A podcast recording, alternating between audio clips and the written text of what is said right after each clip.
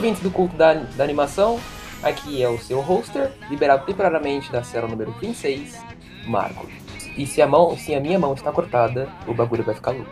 Bom, além deste que senta ao meu lado, aqui é o host Michael, visitante do hospício, mas fazendo hora extra. Os titãs não são mais nosso problema. O problema agora são os humanos. Olá, Wartaz, aqui é o Tio Vini, convidado da rádio, e seria o hospício uma instituição para criar uma ilusão de que os loucos estão apenas lá dentro? Perdão, foi uma questão muito estranha de se fazer. Bom, vamos começar.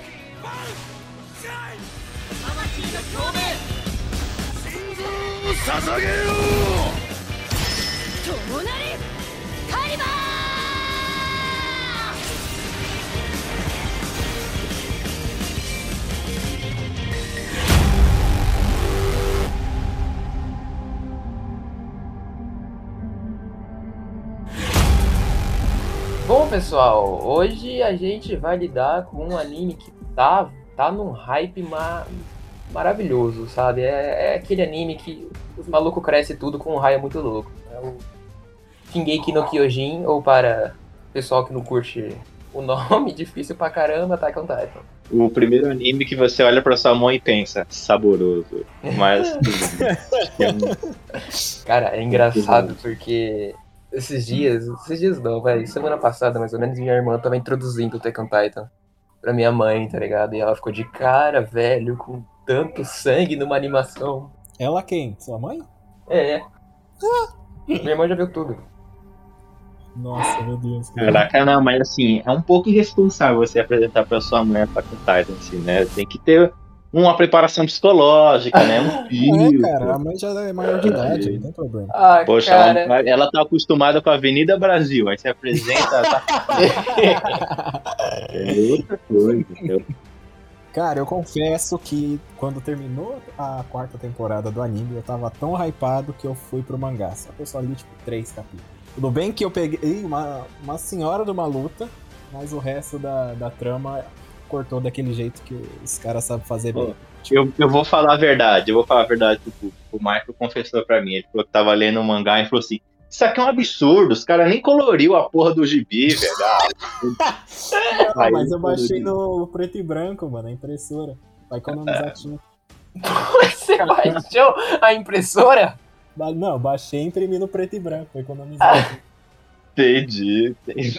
Então seu questionamento foi porque as páginas não estavam cantando, né, Mike? As musiquinhas... então, não tinha opening no negócio. Aí complicado. Eu não sei por que ainda produzem essas porra, né? Mas tudo bem, né? Tudo bem. Eu tenho uma relação muito louca com o anime, porque... Eu disse que eu tinha tentado ver pelo menos 4 vezes, porque... Eu vi, acho que se eu não me engano... Tem spoiler, tá? Já vou avisando, ó, spoiler, levantei a mão, foda-se. Os caras viram titã, né? Os caras lá que estão coisando viram titã. Eu não sei se é no 4º episódio ou no 5º. Eu lembro que demora razoavelmente, tá ligado? Pra mim. Porque eu vi 2 episódios, tá, o moleque ele tá tipo, tá puto, né? Tem esses gigantes aqui que são muito fodas, mas ele quer matar todo mundo. E aí ele foi aprendendo, tá ligado? A lidar lá com o equipamento, com a faca e tal. Eu falei, tá, mas é só isso? Ele só vai virar um soldado foda assim? Ou tipo... nada, tá ligado? Aí eu falei, beleza, não quero ver isso, não tem monstro, quer dizer, tem monstro, mas o protagonista ou aqueles ao redor dele não viram monstro, sabe? Então não quero. Militar. Não quero, então, é negócio militar, tá ligado? Eu não curto esse negócio meio político, essa parada, nossa, não quero. Que triste. Aí depois passou um tempo, eu continuei nessa vibe, né, porque eu tentei ver de novo, e não quero. Até que me spoilaram, falaram, cara, o protagonista, ele vira titã. Tá ligado? E aí eu falei, como é que é?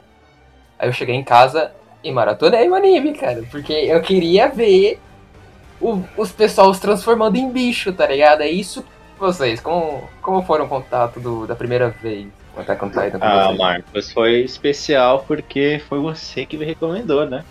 Olha, nossa, eu não lembro disso, mas que bom que... E assim, eu vou contar minha história triste pro público, porque eu tenho uma dívida com o Marcos. Eu fui muito maldoso com ele. Lá no primórdio do ensino médio, do 3º ano, o Marcos chegou em mim e falou assim: nossa, Tio Vini, tem uma animação muito foda chamada Over the Garden Wall, assiste, vai ser muito bom. E eu confesso que eu não dei bola, eu não agradeço. Nossa! Eu falei, que desenho é esse? Ele falou assim, não, é o... Além do Jardim. Eu falei, mano, além do Jardim, cara, você tá de maluquinho. Além do Muro do Jardim, você tá fazendo droga. Para com isso. E aí um dia eu parei pra assistir e é um dos melhores desenhos produzidos que eu já vi na minha vida. E eu falei, caralho, cara, mano, o Marcos, eu fui bobão com o Marcos, velho. Anos se passaram e o Marcos chegou um dia e falou, nossa, tio Vini, tem um anime que você ia gostar pra caramba, Attack on Titan. E eu já tinha escutado a história dessa porta ali faz um tempo. Bom, se o Marcos recomendou, eu tenho uma dívida moral com ele, eu vou assistir. Maluco. Hypou. Maluco. Aí no primeiro episódio eu já falei, ei. No primeiro episódio eu falei, é isso e acabou, velho. Caralho, pô, no primeiro, boa. Caraca, o primeiro eu acho muito merda. Cara, assim, não acho muito merda. Eu acho muito bom, mas não é um episódio que me prenderia, não. Eu só assisti porque, eu não sei, eu acho que eu tava sem o que fazer, falei, vou assistir mais. Caraca, como que vocês não gostam do primeiro episódio, cara? O primeiro episódio, ele é lindo demais.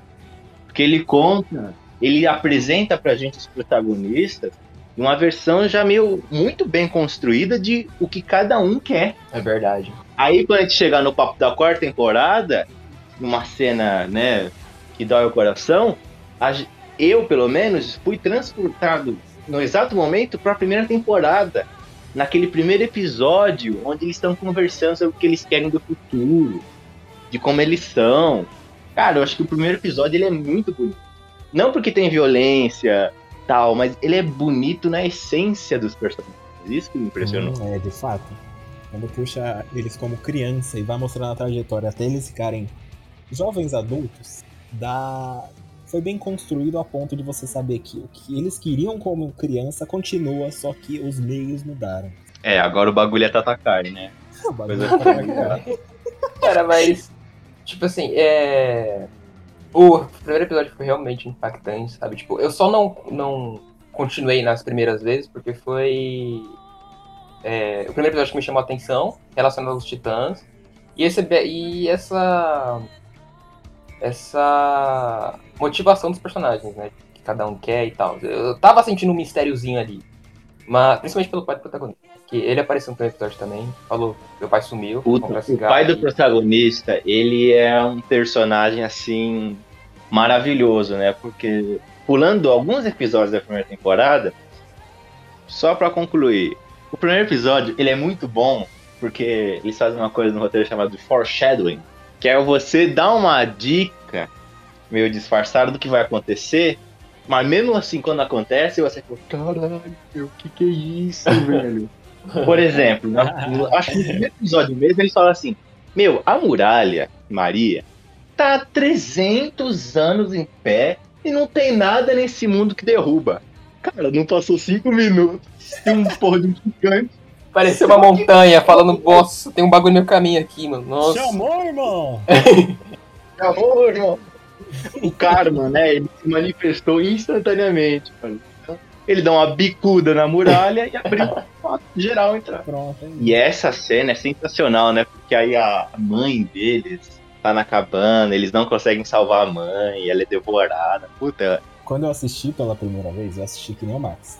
Do começo até a segunda temporada, não tinha saído a terceira ainda. Aí, sei lá, um ano ou um semestre depois, foi tipo um tempo aí. Começou a sair e eu comecei a acompanhar, porque eu tinha gostado muito, né? Eu esqueci, eu tenho memória, assim, que ela é braba, assim. Se tiver 3 neurônios fazendo a função de memória, é muito.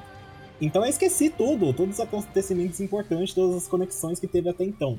E a terceira temporada, ela é mais focada no backstory do negócio, tipo, conta a essência... ela é mais focada na política de Paradis, né, Marco? Ela não é focada nos Titãs, ela é focada na política de Paradis. Isso, ela introduz a parte da política e dá um pouco da essência da família real. Que dá no mesmo, né, na verdade, é política.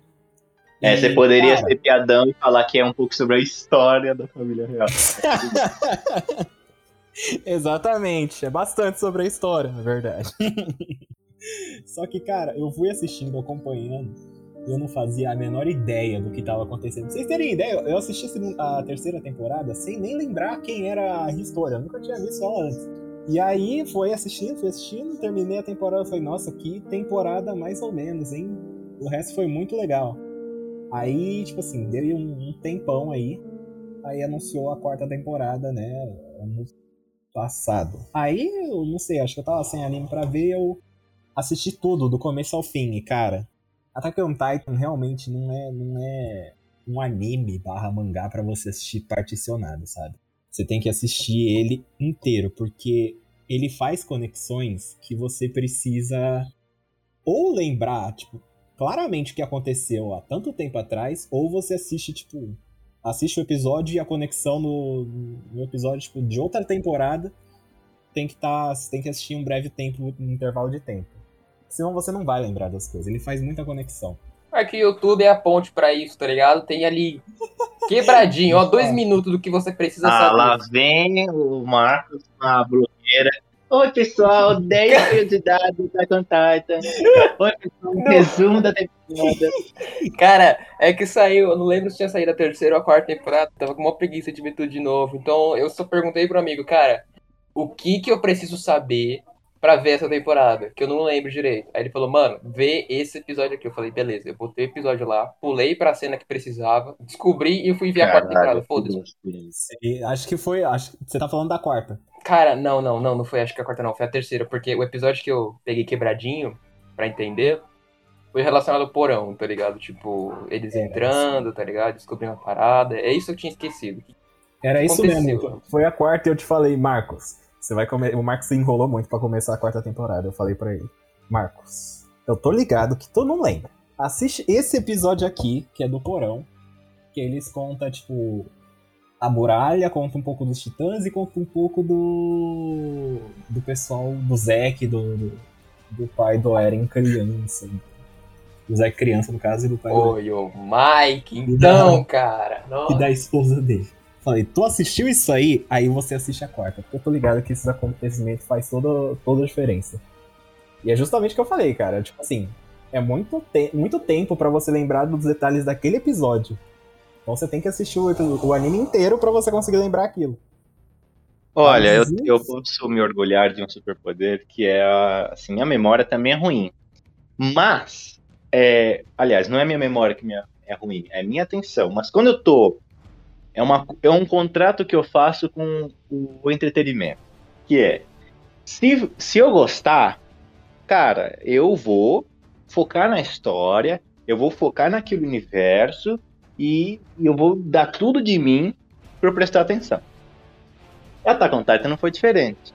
Então, eu tive primeiro a oportunidade de assistir, eu acho que até a terceira temporada direto, eu não lembro, acho que foi direto a terceira temporada, E beleza, aí passou um tempão.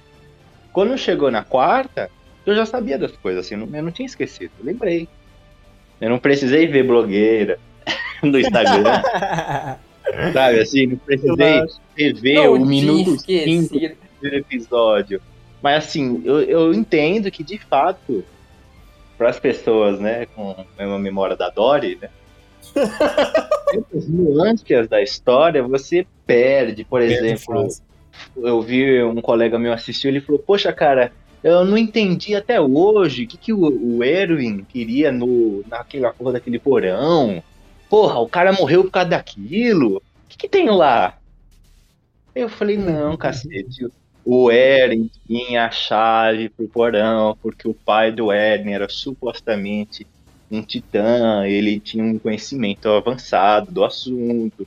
E aí ele, caralho, agora faz tudo sentido. Aí ele falou assim, tá, mas por que o Eren tem a ver com isso? Aí tem que lembrar de novo que o pai do Eren era um professor de história, que foi censurado pela família real, foi executado, porque ele começou a questionar a história que ele estava apresentando para a sala. E o Eren, ele cresceu com um pensamento de que conhecimento é poder, e ele queria o conhecimento que tinha naquela sala para ele provar, não só para o mundo, mas para ele mesmo, que o pai dele tinha razão. Isso que é bonito. Quando você vê esse detalhe, você fala, caraca, isso começou lá na primeira temporada, essa construção do porão, do que o pai do Eren sabe, e o Erwin morrer daquele jeito, tentando proteger e honrar a memória do pai dele, é muito bonito. É muito bonito, cara. É um esforço que custou basicamente o exército dele inteiro. O exército inteiro. Cara, é um esforço um tanto quanto egoísta também, vou falar um pouquinho, né? Porque pô, o cara tá em cima de uma montanha de cadáver porque ele queria aquilo, tá ligado?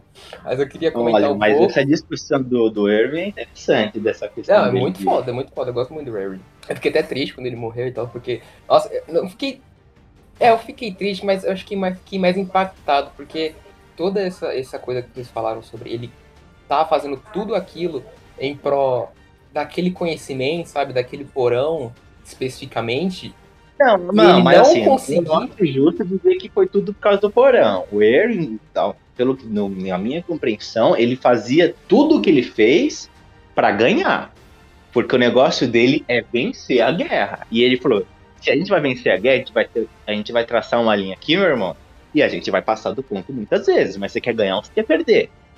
E é isso que ele faz o tempo todo. Ele joga, ele aposta tudo em todas as missões.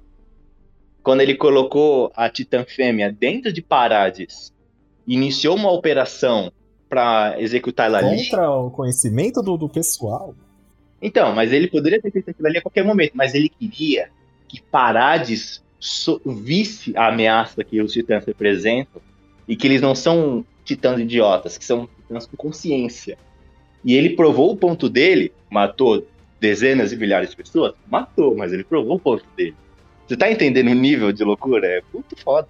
Aí que tá, eu não acho que ele, tipo, quer ganhar...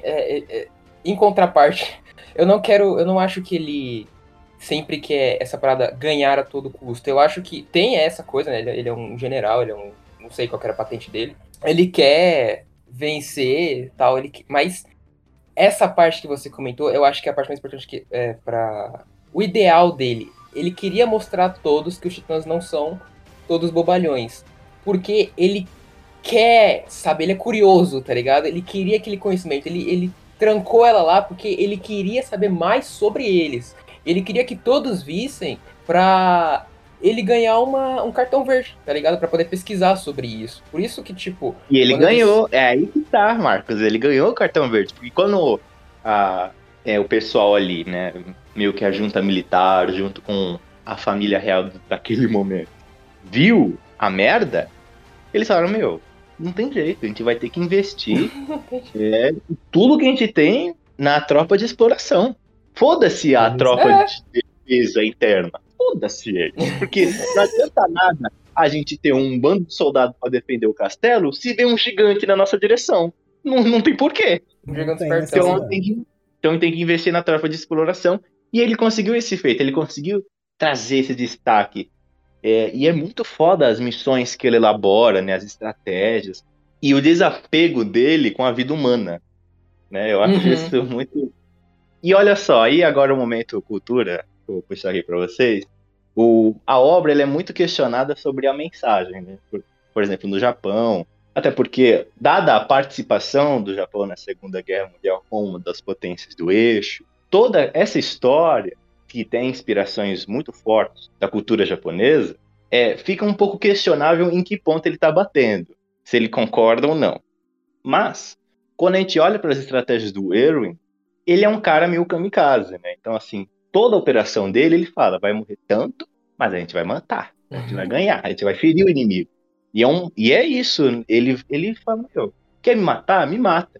Mas se eu puder arrancar uma lasca do inimigo, eu vou fazer. E é isso que ele faz em todas as operações de reconhecimento, né? Inclusive no final, né? Na morte dele, é a primeira vez, que aí eu não sei se vocês vão conversar comigo, mas é a primeira vez que ele é honesto. Ele olha pra tropa dele e fala, a gente vai morrer. E não tem jeito. Exatamente. Ele sabe que ninguém queria concordar com aquilo, então ele teve que dar um discurso. E o discurso dele foi muito bom, porque é exatamente isso que você tá falando, Vini. Tipo assim, vocês vão morrer, e eu também. Mas qual que era a questão? Ele falou, a gente vai morrer, mas o Berry Blade aqui vai matar o Mamaco de uma forma que ninguém nunca matou. E todo mundo, tá bom, então eu aceito. Tá bom, então. Vai ser um episódio bom? Vai. Então tá bom. Então vamos lá. E aí o que dói no meu coração é que o... Esqueci o nome dele de verdade, olha que vergonha, né? O Beyblade lá, o Sasuke, né? O Sasuke. É o Sasuke. O Ackerman, como é que é o nome desse cara? Não é possível, cara. Enfim, quando o Sasuke vai matar o gigantão lá, e ele não mata, e tipo assim... E é muito bom, porque aí na quarta temporada tem toda uma construção de que ele falhou, Levi, né? Era Levi, uhum. Levi. Aí o Levi, ele fica com essa dor, né? Porque ele falhou com o melhor amigo dele. Ele falhou com o cara que treinou ele. Ele falhou não só com o melhor amigo dele, ele falhou com centenas de vidas que foram sacrificadas pra ele matar o Titã Bestial. E ele não executa o Titã Bestial. E ele fica com essa neura, na quarta temporada, né? Bem nítido. E ele fica com isso na cabeça... Porque ele falhou, porque pessoas morreram pra ele fazer uma missão e ele teve a oportunidade de matar e não matou. Isso dói no Levi. Mas sobre o Eren, eu queria puxar, porque pra mim a cena mais foda dele é quando eles estão fazendo reconhecimento e um titã pega ele, morde. Vocês lembram quando um titã morde ele? Nossa, essa cena é muito incrível. E ele tá com o braço quase devorado assim e todo mundo fica em choque olhando pra ele. E ele grita, deem seus corações da galera, isso aí, pô! E começa a bater nos titãs. E avança os caras, nossa, isso é uma coisa sensacional. Nossa, e é muito foda que o Erwin, ele não desiste. Eu sempre gostei muito do personagem dele, porque ele é um cara que ele não desiste. Ele é honesto consigo mesmo, ao ponto de falar, meu, a gente vai morrer gente, mas eu tenho um ponto a provar, eu tenho uma luta a ganhar. O importante é o ponto que eu quero provar. Ai, mano, o importante é não ser refutado. É por isso que eu achei a morte dele tão irônica pra ele, tá ligado? Porque ele sempre fez tudo isso, sabe? Todo esse tipo, empilhando cadáveres assim o tempo todo, em pró daquilo que dá, de vencer e de saber. Em pró de vencer e de saber. E tipo, quando naquele momento tipo do porão, que eles vão saber a maior verdade, sabe? Tipo, a maior parada que tava escondida. Isso, o mistério, ele não tá vivo pra ver, tá ligado? Ele dá a vida dele. Exatamente. Tanto que a cena, que também é muito sensacional, é que eles têm um soro de titã, e tem dois personagens que estão ali na beira da morte, que é o Erwin e o... O chefe da tropa, ou o Armin. Que é o chefe da tropa, né? E tem um Armin que tá morrendo. E aí o que acontece? Acontece uma treta, porque a Hisoka aparece e fala assim, meu amigo, vamos salvar o Armin e não tem conversa. Aí o Levi fala, ué, como assim? E ela desafia a autoridade dele, né? Chega um momento que ela quase mata ele. E aí que eu falei, fudeu. Ela quase matou o cara, velho. Agora vai ser verdadeiro. E aí o Levi mesmo entende que, olha, que é legal, né? Porque ele fala, acho que é o Erwin que ensina pra ele que não se pode confiar num homem completamente viciado, um homem obcecado. Porque um homem obcecado, ele fica cego e ele tem falhas. O que é exatamente o que Erwin se tornou quando soube do porão. Então, naquele momento, o Levi entendeu que não deveria ter salvo o Erwin, e sim o Armin. Porque o Armin é tão inteligente quanto, mas ele é um jovem com a mente mais aberta. Olha só que foda também. E ele teve que escolher também quem devia que morrer. Muito foda. Cara, muito por foda. Mais que, tipo, tenha sido a decisão certa, eu não sei se foi a mais prudente, não. Eu acho que o Erwin que devia ter recebido o soro, cara. Porque, por mais que ele esteja cego e tal, e o Armin, tipo, tenha inteligência igual, né, de igual a do Erwin, o Erwin ainda tinha mais experiência, tá ligado? Eu não sei. Não, Marcos, vamos falar as palavras corretas. O Erwin estava disposto a dizimar uma população. O Armin não. Entre os dois. Que era a diferença entre os dois. A diferença entre os dois primordial era essa. O Armin, ele ainda usa a diplomacia, ele ainda quer tentar evitar perdas. O Erwin, meu amigo, ele já ia chegar na capital de inimiga, meu amor. Ele ia destruir como se não houvesse amanhã. E tanto que, se você for pensar, a nação inimiga de Paradis, o mundo não seria páreo para Erwin se ele fosse o titã gigante. Ele, Porque ele já é uma mente estratégica avançada. O cara já não tem discernimento de, odor. Sei lá, vamos poupar vidas. Não. O cara ia destruir os inimigos, sabe? Não ia ter conversa, não ia ter plano. Ia ser destruição, malandro. Ia ser morte a qualquer custo. E aí talvez seja aí que o Levi falou, talvez o caminho não seja por aí. Talvez ele tenha ficado com medo do que tipo de monstro o amigo dele se tornaria se ele virasse um titã. Então são decisões difíceis aí. Né? Depois dessa trama, né? E começa uma trama maior, né? Que todo mundo conhece a Ilha de Paradis. A Ilha de Paradis não. Todo mundo conhece o mundo exterior. E aí vai começar uma treta inteira. O problema é que, como limpou a tropa de exploração, começou a chegar membros novos. E acho que foi exatamente isso que possibilitou, na última temporada, aquela corrupção, entre aspas, e a briga de interesses. Eu acho que se o Erwin fosse escolhido, né, se ele estivesse vivo ainda, aquilo não aconteceria. Eu acho que ele faria planos para atacar o mundo, tipo, livrar, né, a Ilha de Paradis com mais agressividade, só que ia chegar um ponto que ele ia falhar, em contraposição com o Armin. O Armin, a gente viu as coisas que aconteceu, tipo, ele foi pra ilha, conseguiu fazer o resgate, reconhecimento e tudo. Virou titã na cidade. Só que ele perdeu dois pontos muito fortes. O primeiro foi o próprio Eren, porque o Eren virou, tipo, ficou cego pelo objetivo dele. É senhor Eren pra você, tá bom? Senhor Eren, meu Deus. Senhor Eren Tatakai pra você, tá bom? O Tatakai ficou cego pelo objetivo dele. O Armin não conseguiu conversar, né? Entender, direcionar o Eren. E na própria Ilha de Paradis aconteceu a corrupção, que foi justamente o pessoal a favor do Eren.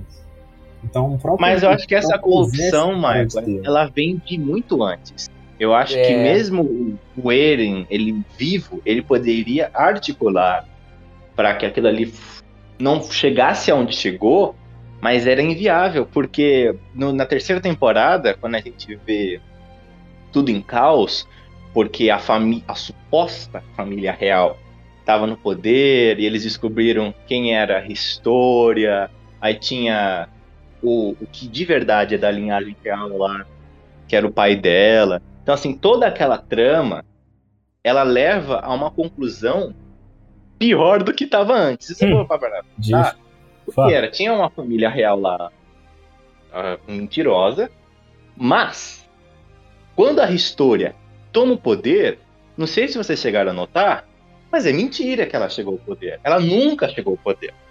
O que aconteceu com a Ilha Paradis foi a junta militar administra o país e a história virou rosto. Um símbolo, foda-se. Tanto que aquele marechal lá, fodão, que é o chefe de todas as organizações lá, que inclusive é um sádico, né, que ele tortura a família real, ele faz os caras beber o próprio mijo. Cara meio esquisitão. E ele meio que administra Paradis. E o que acontece? Olha só que bonito. Na terceira temporada, a gente tem toda uma articulação com a nova líder da tropa de exploração, que ela percebe que a corrupção ali tá nos ossos da sociedade. E ela promete que teremos um governo mais honesto com o povo. Vai mostrar, faremos coisas claras. Mas quando a coisa aperta para eles, o que ela faz? Censura dos jornalistas, impede tudo de acontecer. E essa raiva, olha só, porque na política tem isso, que é quando você derruba um governo, promete uma coisa e essa coisa nunca chega, aí a dor é maior. Por quê? Porque é a dor da traição. E o que acontece? E eles têm que escolher um novo símbolo para acreditar. Quem que é o novo símbolo de Paradis? Era Niégar, o grande salvador. O cara que mostra o tanquinho.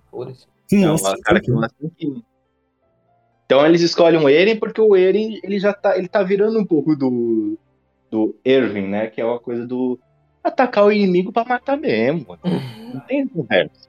Não, foda-se. Sim, meu irmão. Não tem o que fazer. Enquanto, e o pessoal, não, porque não sei o quê, não, porque não é bem assim, vamos com calma. E o povo não quer nem saber, por quê? Porque eles ficaram nessa ideia de, caraca, a gente tem uma tropa de titã, a gente tem uma tropa de exploração foda, agora a gente tem uma oportunidade de interagir com o mundo exterior, e os caras estão de graça dentro da junta militar, fazendo porra nenhuma, ficando com dó de matar os malucos que destruíram nossas vidas. Então, sabe assim, são complexidades que acho que nem o Erwin, no seu auge, poderia evitar. Cara, eu acho que, tipo, o Erwin ia estar com essa parada, né? De... Na real, calma, deixa eu reformular. O Erwin, ele ia dar a mão pro Eren, assim, tá ligado? E vamos, a gente concorda com isso, né? Ele ia dar a mão e falar, mano, vamos. Só que... Vamos, né? Eu acho que o Eren, ele ia fazer a cabeça do Eren, porque... De novo, eu vou tocar nessa parada de curiosidade que o Eren tem acima de tudo, sabe? Ele quer saber mais, etc. E uma teoria minha, tá? Eu não sei se é real ou não. Mas eu suponho... Qual é a palavra legal, mano, que a gente fala com suponho? Eu esqueci o nome. Eu suponheto. Eu suponho que o Eren, o titã do Eren, ao menos... A gente sabe que, tipo, ele é só um titã... Aparentemente, ele é um titã normal, mas eu acho que a diferença dele é que ele tem a capacidade de ver o futuro. Sabe, tem um episódio... O antecessor do pai do Eren, como titã de ataque. Ele... Que era o Coruja. O Coruja. Ele falou pro pai do Eren, quando eles estavam se despedindo lá naquela muralha, no limite lá da ilha... Ele falou, você precisa ajudar a Mikasa e o Armin, você precisa ajudar o Mikasa. Peraí, ele falou o nome deles? Falou. E o pai dele falou, mano, quem são eles? Tá loucão? Ele falou, mano, não sei, velho, acho que é um sonho que eu tive. Perdão, mano, foi mal aí. E eu acho que isso explicaria porque o Eren, o Eren, ele já foi burro, tá? Mas agora, nessa última temporada, quando ele ficou dark, não fala comigo, ele não tá estúpido, sabe? Ele entrou lá na... Como que é o nome da cidade ruim? Da cidade ruim. Ele entrou na cidade ruim lá. Da cidade ruim, né? Tem a cidade dos sonhos, a das fadas e a cidade ruim. Qual foi a cidade ruim? Aqui que é lascar Paradis, velho. É os... Eles, tá ligado? Vamos falar de Shinban. Então, mas só pra dar um contexto. Tem aquela sociedade lá, aquele império, né, super expansionista, inspirado na Alemanha nazista, até porque os nomes são todos em alemão, olha só. Tio Vini também é cultura. E aí o que acontece? Eles têm os campos de concentração como se fosse equivalente à maneira terrivelmente monstruosa que os nazistas trataram os povos judeus, deficientes, e entre outras minorias. Eles, no Attack on Titan, essa sociedade, todo mundo que tem sangue, equivalente ao dos titãs, né, que são descendentes dos grandes titãs, que é uma parcela considerável da população, eles dividem, né, como se fosse um... Tá, essa cidade aqui é dos fudidos. Ah, eu odiei Marley. É? Só cortei. O nome dos caras. Então, Marley. Os que tem sangue de titã. Os Marleyanos, que inclusive, agora que eu lembrei, porque o nome do país é Marley. Puta, que nome bosta pra um país, né, velho? Marley. Velho, nome de cachorro pro país, velho. Mas tudo bem. No país inteiro, não. Marley é uma grande previsão de Attack on Titan, é isso que eu tô na minha teoria aqui. O Eren, né, tá lá, o Marley e eu, né, tá lá. Os dois na porrada. Mas quando Marley divide essa população, e inclusive eles meio que tomam... Só pra diferenciar mesmo, os Marleyanos, se eles tomarem aquela injeção que é o soro do titã, não acontece nada. Agora, se eu Diano tomar... Aí ele vira um titã. Então eles falam que é o sangue maldito, etc, etc. E eles jogam esse povo pro escanteio. Aí sim é a cidade má que o Marcos tá falando que o Eren se infiltrou na quarta temporada. Então, o pessoal de Eldia eles vieram atrás do Eren, né? E, tipo, o Armin até falou, caralho, velho, por que você não avisou, sabe? A gente podia fazer uma parada direito, sabe? Não vim te salvar. O meu ponto é, porra, o Eren, ele foi lá... Então, mas é, né? Mas eles fazem isso mais jeito que aquilo, eu não sei o que aconteceu, não. Mas, enfim, o Eren, ele se infiltrou lá, tipo, sem contar pra ninguém, não sabendo que, eles, meus amigos, eles vão vir me salvar, porque eles são assim, mas porque ele viu, tá ligado? E é isso eu acho que ele se corrompeu. Ele já tá sacando que vai acontecer, sabe? Não que vai acontecer, mas eu lembro que eu tinha outro ponto pra mostrar isso, porque eu acho que ele consegue ver como se fosse... não são veias, mas diversos pontos do futuro, sabe? Eu lembro que ele tinha feito uma pergunta muito específica. Eu não lembro pra quem que foi, eu não lembro como que foi, tá? Mas era uma pergunta que ajudava num dos meus pontos, que ele perguntou, isso tá acontecendo? Aí... Lembrei! Foi quando ele descobriu que aquela menininha que comia carne e pão pra caramba morreu, a sniper lá, foda, mano. Esse nome dela. Sim. Isso, ele... Ah, Sasha. Ele riu lá, não riu? Eu acho que naquele momento ele viu que ele tava na linha certa. Aí, por isso que ele não ficou triste. Ele ficou triste, mas ele riu porque ele tava na linha certa, sabe? Tipo, ele fez tudo certo pra seguir a linha que ele quer chegar. Caraca, Marcos, mas assim, se ele vê o futuro, as coisas são mais embaixo. Porque aí virou loucura. Porque pensa assim, se ele vê o futuro, as coisas vão ficar ainda mais complexas. Porque, tecnicamente, ele não estaria mais surpreso com um ataque surpresa de Marley. Você tá entendendo? Entendi. Ele não ficaria surpreso com, sei lá, eu não lembro, acho que é Titã Carruagem, né? Carroça, alguma coisa assim. Carroça, quando ela invade. Carroça! Ela com dois cavalos grandão. Titã Poçante. Carruagem, muito bom. Sei lá, mano. Eu lembro que era alguma coisa assim. E, sei lá, eu acho que ele não ficaria surpreso.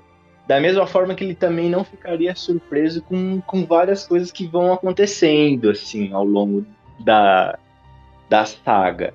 O que pode ter acontecido é, porque todo Titã, ele tem as memórias do Titã anterior, por consequência, o primeiro Titã, quer dizer, você tem acesso às memórias do primeiro Titã, que da sua linha, né?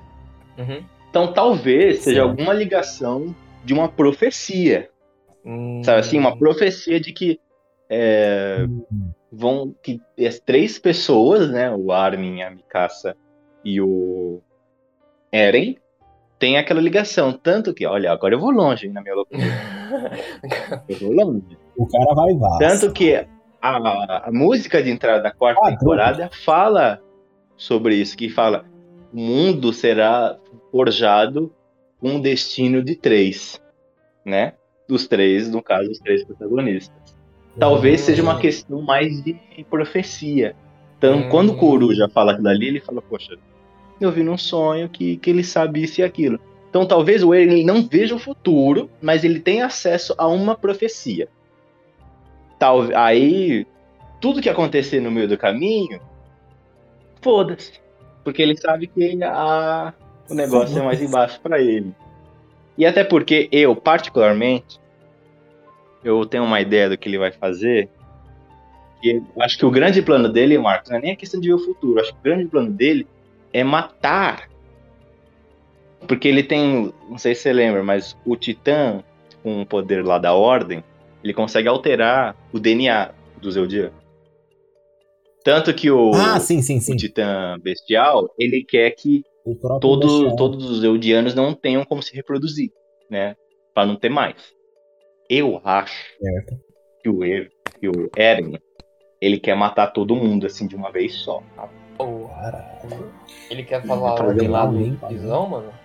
Não, mas eu acho que ele quer matar os Marlelianos, sabe assim? Eu acho que ele quer matar todo mundo, porque o Bestial, que é o irmão dele, ele quer acabar com a raça do povo dele. Mas eu acho que aí que eu acho que tá a genialidade dele. Eu acho que ele aprendeu muito com o Erwin, a ponto de falar assim, essa guerra só acaba quando um lado morre. ele vai escolher o lado que vai morrer. Então, o problema é que, tipo, eu até pensei nisso, só que o problema é que, tipo, o outro lado, que não é Paradis, é o mundo todo, cara. Tipo, todo mundo odeia ele, sabe? Não, mas dá a se entender, ô Marcos, que o mundo todo também tá cheio de odianos. É uma questão honesta, que é, se eles querem viver em paz, algum lado vai ter que ceder em algum momento, e ninguém vai ceder. Então ele falou, beleza, então algum lado vai morrer. Aqui e agora. Entendi, interessante, na verdade. Interessante. Aí, ó, o que eu, assim... Aí a parte triste que eu imagino seria se ele escolher o povo eudiano pra morrer. Porque é uma opção. Porque ele, como ele tem o poder de alterar o DNA deles, ele pode falar, beleza, todo mundo morre. Todo mundo morre. E aí o final sobraria quem? Mano. A Mikasa. Só ela. Por que só ela? Porque ela não é eudiana. Ah, ela é Ackerman. Boa. Cara, eu não sei, eu acho que esse negócio de alterar o DNA podia ser feito de tantas formas diferentes, tem tanta coisa, eu sei, não sei se o cara tem que ter só imaginação pra pensar e acontece, ou ele tem que ter um certo conhecimento biológico, tá ligado, pra fazer as paradas. Não precisa, lembra que na história eles até contam uma lenda que acho que é Ymir, né, a titã fodona, suprema lá. A mãe de teve uma época que os eudianos tiveram uma doença, uma peste se alastrou, eles estavam morrendo aos montes. E ela se concentrou e ela conseguiu alterar o DNA de todos os eudianos ao mesmo tempo para que eles tivessem imunidade àquela doença. E acabou a doença. É verdade. Então, eu tava pensando se o fazer... Então, caso fosse na base da imaginação, né? Eu acho que tem formas mais criativas de usar ele. Tipo, por exemplo... Me refutem. Não, falar, claro, tá? Que tem. Ele poderia falar assim, agora ninguém mais vira titã, nunca. Que também é uma alternativa. É verdade, então, ele poderia... Eu não acho isso como alternativa, porque eles não teriam como defender, sabe? Eu acho que seria interessante. Não, mas aí que tá, Marcos. O ódio contra os eudianos é que eles carregam dentro de si monstros, são titãs. Então, se ele elimina o poder do titã de toda a humanidade, não tem por que odiar o outro. Eu não confio, cara. Eu não confio que, gente, ninguém aqui vai me virar titã, beleza? O povo de Marley vai falar, não, suave, atira em todo mundo agora, a gente pode, tá ligado? Não, é um argumento válido. Mas eu tô falando assim, é um argumento válido que ele pode fazer isso e ninguém pode acreditar. Por isso que eu acredito mais fortemente que ele vai escolher um lado pra morrer. Porque ninguém é otário, né? Eu acho que essa é a grande verdade da humanidade, ninguém é otário. Então, eu pensei, tipo, nele deixar o DNA eudiano sendo transmitido pelo ar, sabe? Qualquer um pode ter essa parada, sabe? Aí vai se contaminando pelo ar, pela água, tanto faz. Tá vendo, e né, ele tem controle sobre todo mundo. Pro Eren criar o coronavírus. Não. Tipo assim, tô dando de criar um vírus, que aí depois, quando todo mundo estiver contaminado, ele vai ter... um coringa, ele vai falar, olha, eu soltei no ar, eu posso controlar cada um de vocês, então vamos parar de guiar, senão eu apertar os dedos e vocês morrem. Eu não sou um grande especialista em biologia, mas acho que você jogar DNA no ar não faz a pessoa ter o DNA, entendeu? Cara, eu não sei como é que funciona. Eu acho que o pessoal de Marley, a grande questão é, o Eren, ele só consegue controlar eudianos. Os marleyanos, ele não consegue, ele não tem poder sobre eles. Pelo menos é o que dá a se entender. Então, a questão é, ele vai usar o poder dele da ordem pra matar os eudianos ou usar todo o poder dele pra dizimar Marley. Porque se você for pensar também na questão da guerra, se todo mundo odeia Marley, não sei se vocês vão lembrar, mas Marley, assim, eles estão expandindo, eles já destruíram civilizações, conquistaram não sei o quê. Então, todo o planeta odeia Marley. Então imagina assim, um Eren vai lá, destrói Marley, dizima, assim, extermina Marley do mapa. E ele fala assim, os territórios de vocês que foram conquistados, pode voltar tudo e não encham o meu saco. Beleza? Beleza. E ele volta, acabou. Então, assim, tem muitas possibilidades do que ele pode fazer, né? Cara, mas ainda assim, de qualquer forma, ele tem todo esse poder de controlar e tudo. Só que pensa, De qualquer forma, se ainda tivesse as possibilidades de Eldiano estar vivo, no meio de todo o resto do mundo, e os titãs ainda existissem, no caso o Eren ficando vivo ou passando para pessoas.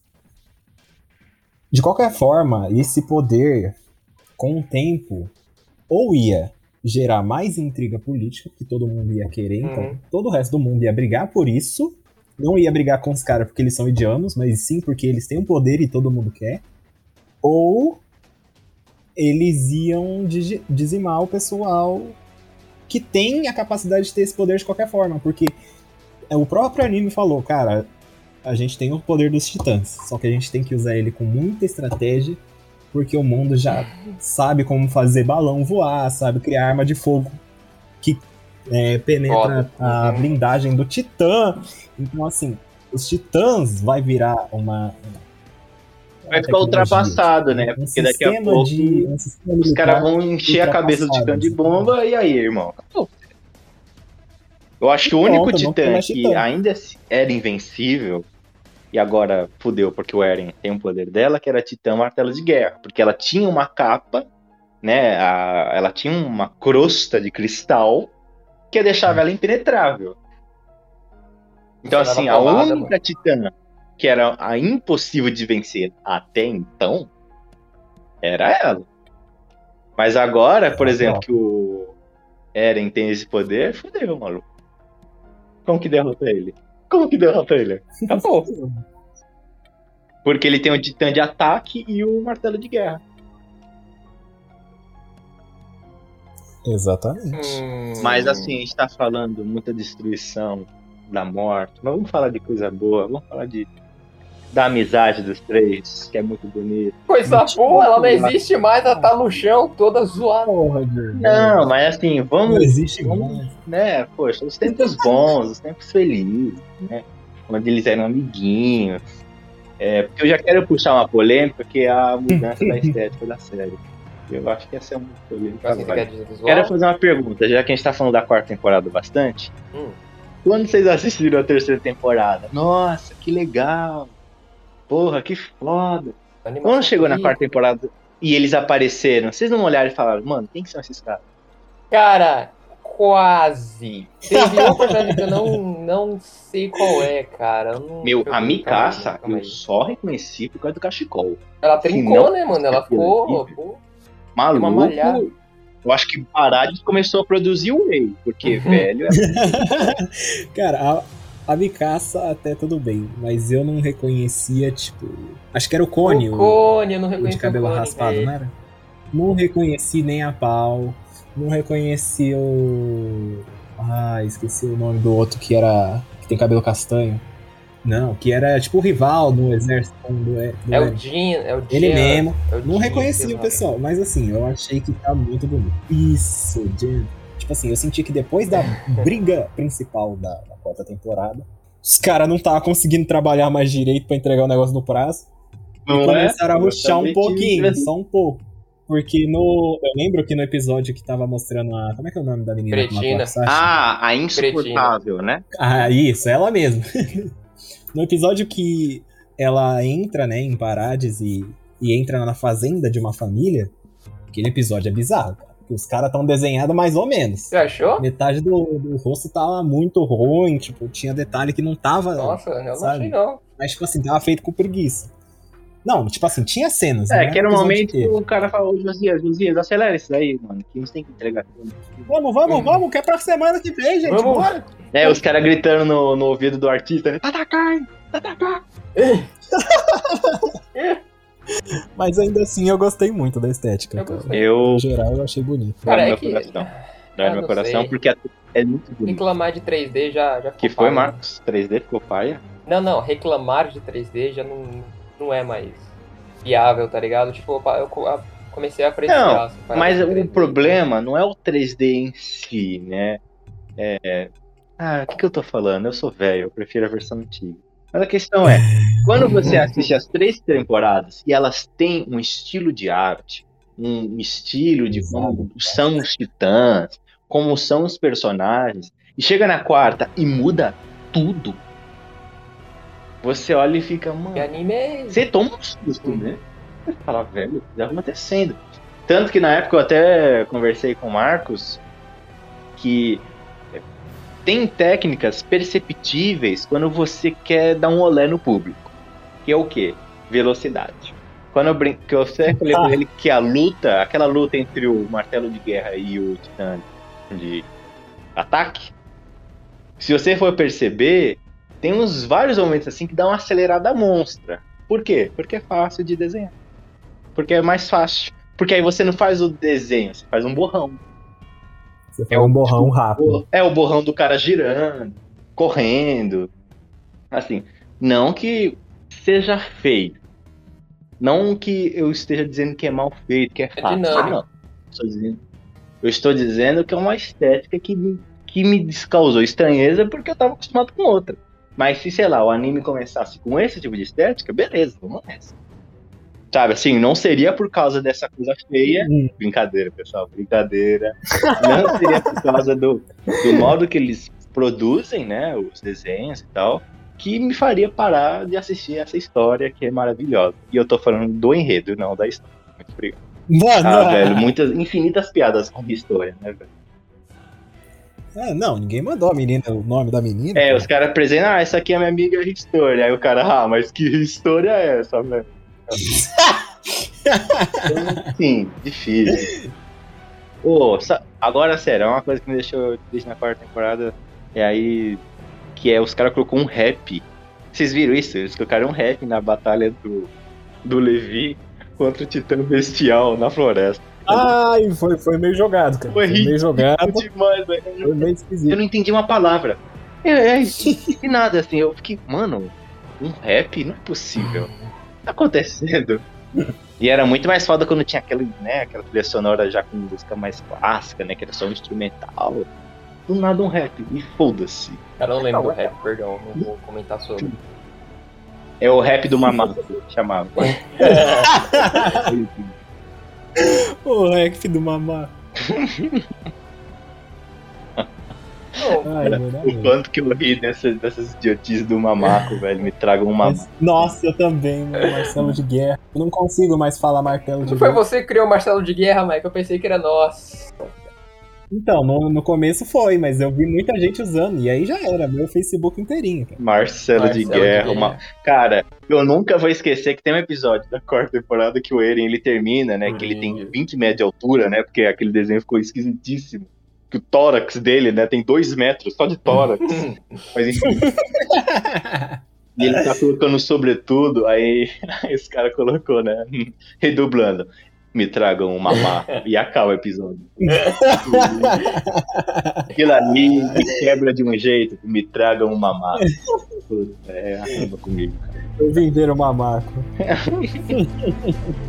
Aquilo ali acaba comigo.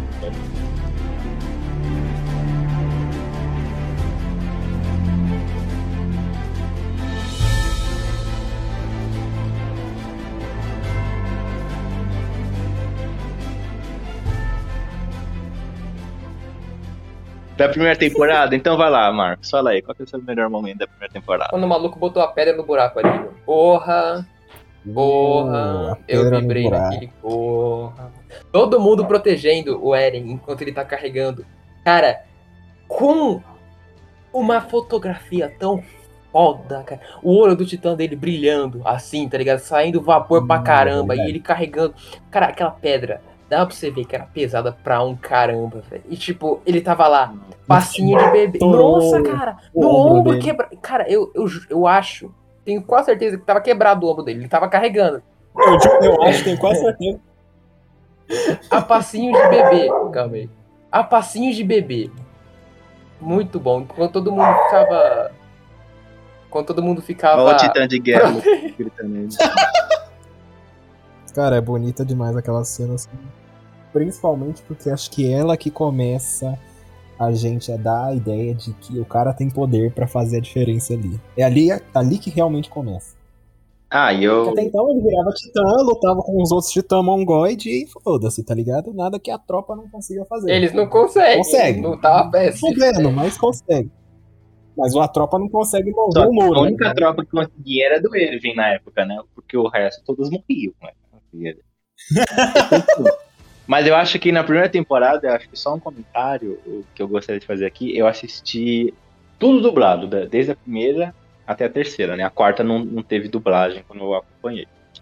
É, mas assim, a dublagem de Attack on Titan, meu, eu fiquei impressionado com a qualidade, cara. É de uma perfeição, assim. O que acontece é que a dublagem brasileira... Eu sempre rasgo muita seda para a dublagem brasileira, porque, de fato, a dublagem do Brasil é uma das melhores do mundo. Muito bem. Então, nesse caso, né, a gente tem que elogiar como tem que... Como fez bem. Foi magnífico. Tanto que aquele comandante das forças internas, né? Que é o careca lá, o cabeça de lâmpada. Ah, acho tão sem sal, mano, desculpa. Picture. Um negócio assim, Pixel. O Capitão Pixel. P, né? O Capitão o P. P. É o P. Capitão P. É o P. Um P no peito. Ele é dublado pelo mesmo dublador que fez o Gandalf. Olha. Cara, e assim, eu não consigo... Aí quando eu vi, caramba, na quarta temporada, a voz dele em japonês, eu falei... O cara que dubla ele em japonês é foda também. Mas, sei lá, eu tenho um carinho muito mais especial, né, pelos dubladores brasileiros, que fizeram um trabalho, assim, sensacional. É muito bem feito. Eu gostaria de deixar isso aqui registrado, a excelência do trabalho de Attack on Titan, né? Porque, às vezes, falha, né? Em outros conteúdos, né? Falha. Mas acho que você começou com dublado português, então acho que você vai se acostumar 100% mais. Se eu fizesse o contrário que você, só assistisse as três primeiras dublado em japonês e visse a quarta em português, eu ia achar bizarro. Porque a pessoa fala no fundo, sabe aquela cena que a pessoa fala no fundo e não mostra ela na câmera? Eu não ia fazer ideia de quem era. Ah, tá. Uhum. Okay. Mas ainda bem que teve qualidade. Cara, eu acho que nada é mais impactante quando eles estão treinados, né? Aí tem uma outra invasão na muralha. E eles estão indo para ajudar, que eles são recém-formados. E a equipe do Eren, né? Com a Armin, a galera, eles vão enfrentar um titã e eles morrem primeiro. E aí eu fiquei, mano, aí tá todo mundo fudido, o Armin, o Eren. Aí o Armin ia ser comido pelo titã, o Eren tira ele de lá e ele até fala uma coisa tipo... Você acha mesmo que vai me matar? E o titã vai lá e come ele. Uhum. E eu falei... Mano, o jeito que você falou, eu imaginei o Chaves. Enfim. O Chaves? O jeito que você falou foi parecido com o Chaves, mas enfim. Vocês acharam que ele ia morrer ali, mano? E eu falei, mano, olha que foda. Será que eles estão transferindo o protagonismo pro Armin? Morre. Porque naquele momento o Eren, em tese, tinha morrido, né, cacete? Morreu. Aí depois, e aquela cena ali, eu fiquei completamente em choque, velho. Aí, se eu não me engano, o episódio até acaba um tempinho depois. Eu falei, mano, como assim? Resposta. Protagonista, passei 20 horas da minha vida vendo esse corno lutar e agora ele morre. É bom que no próximo episódio, acho que não dá nada. Dá, tipo, uma brevezinha só do titã dele. E aí depois mostra o titã dele. E aí, consequentemente... Mas no primeiro momento a gente não sabe que é ele. Essa que é a graça. Exatamente. Essa que é a graça. A gente até pode suspeitar, porque tem um cabelinho e tal, ele, quando ele olha pra Mikasa, ele desvita. Mas, nossa, é muito foda essa cena, acho que pra mim é a melhor assim, da primeira temporada. Ele é muito chocante. Mano, a minha cena preferida da primeira é quando os titãs atacam as muralhas. Eu gosto muito da cena do Colossal dando uma bicudinha, né, só pra abrir um buraco ali. Mas a cena que eu realmente gosto é a próxima, que vem o Colossal. Nossa. E ele se prepara pra avançar com todo. Ele trincando o maxilar, velho, pra se preparar. O Colossal é o meu preferido, né? Quando ele começa, tipo assim, qualquer não, né? A maioria das lutas que ele participou, ele sempre tem alguma cena dele parando, se trincando mais e soltando vapor. Tipo, como se fosse uma engrenagem, assim, como se estivesse ligando uma engrenagem. Uhum. E aí, nessa cena, quando ele se carrega pra começar a correr... E entrar de cara na muralha, que eu me dá arrepio 100%. Acho sensacional. O convidado também é meu preferido, Mike. Muito olha bom. Aí, olha aí. Pena que tá na merda. Aqui, né? A cena em que o Eren... A titã fêmea, eles descobrem que a Annie é a titã fêmea, ela vira titã no meio da cidade e começa a dar a fuga, né? Ela, esqueci o forno ligado. Ele esquece o forno ligado e derruba um prédio em cima do Eren, sem querer. Cara... Aquela cena onde ele tá, tipo, debaixo dos escombros, com um pedaço de ferro encravado no peito dele, velho. E tudo que ele pensa é, tipo, Tatakai, tá ligado? Eu quero matar todos os titãs. E isso é a única coisa que passa pela cabeça dele naquele momento. Ódio, tá ligado?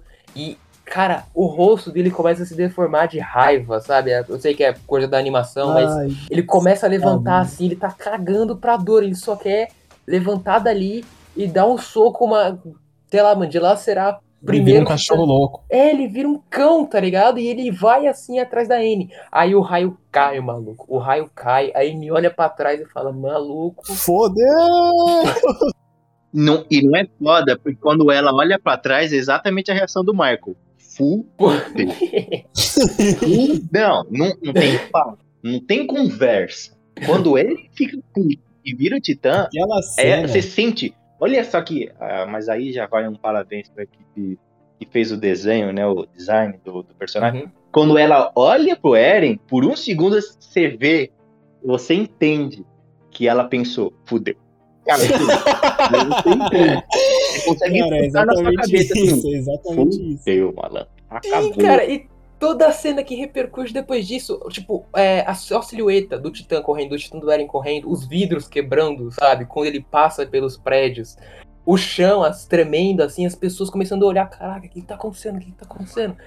E o soco vem, tá ligado? O soco vem e faz aquele efeito legal dos músculos, assim, tá ligado? Se coisando, assim. Só que aquela cena, ela tem duas pérolas. A primeira é justamente esse negócio que o Vini falou, que era...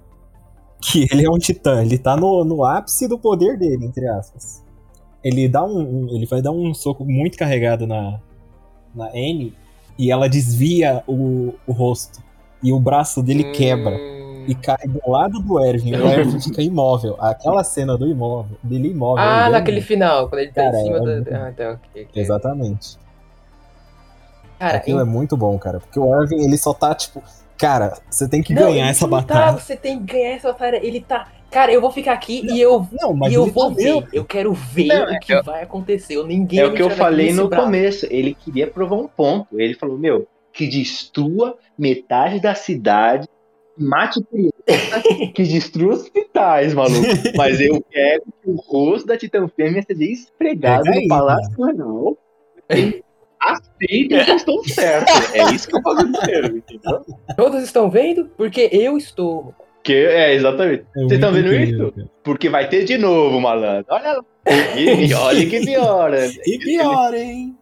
Ele só não aplaude. É a minha cena preferida também, mano. Da segunda é a minha cena preferida. Mas eu acho que na segunda temporada a minha cena favorita sempre... Quando eu penso na segunda temporada, eu penso... no Erwin, erguido na boca de um titã, e ele grita com a mão no coração, assim, gritando, deem seus corações, e todo mundo avança, maluco. Puta, essa cena, pra mim, é a mais... É uma das mais fodas do anime. Quando ele grita, deem seus corações, do anime. Tá foda. Mostra pra que ele veio, né? Não, naquele momento eu já tava de pé, assim, na sala, gritando, foi junto. Se pegou um cavalo, foi corações junto, né? E essa sagueiou, coisa assim. Já tava pegando meu cavalo, isso. Tá? Falei, segura aí. Segura aí. Não, cara, toda você, meu. Não, perfeito. Só de lembrar.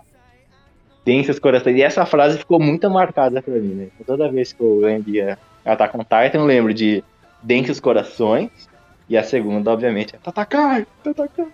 Mas não vou mencionar também o Mamaco, né? Porque se eu falar do Mamaco, ele vem com a... É uma curiosidade, o antecessor ao Titã Bestial, acho que eu comentei com o Mike, não era um macaco, era um carneiro. Foda, mano. No caso do Titã Bestial, muda de acordo com a personalidade do portador. Não é foda. Pode vir um ganso. Um ganso.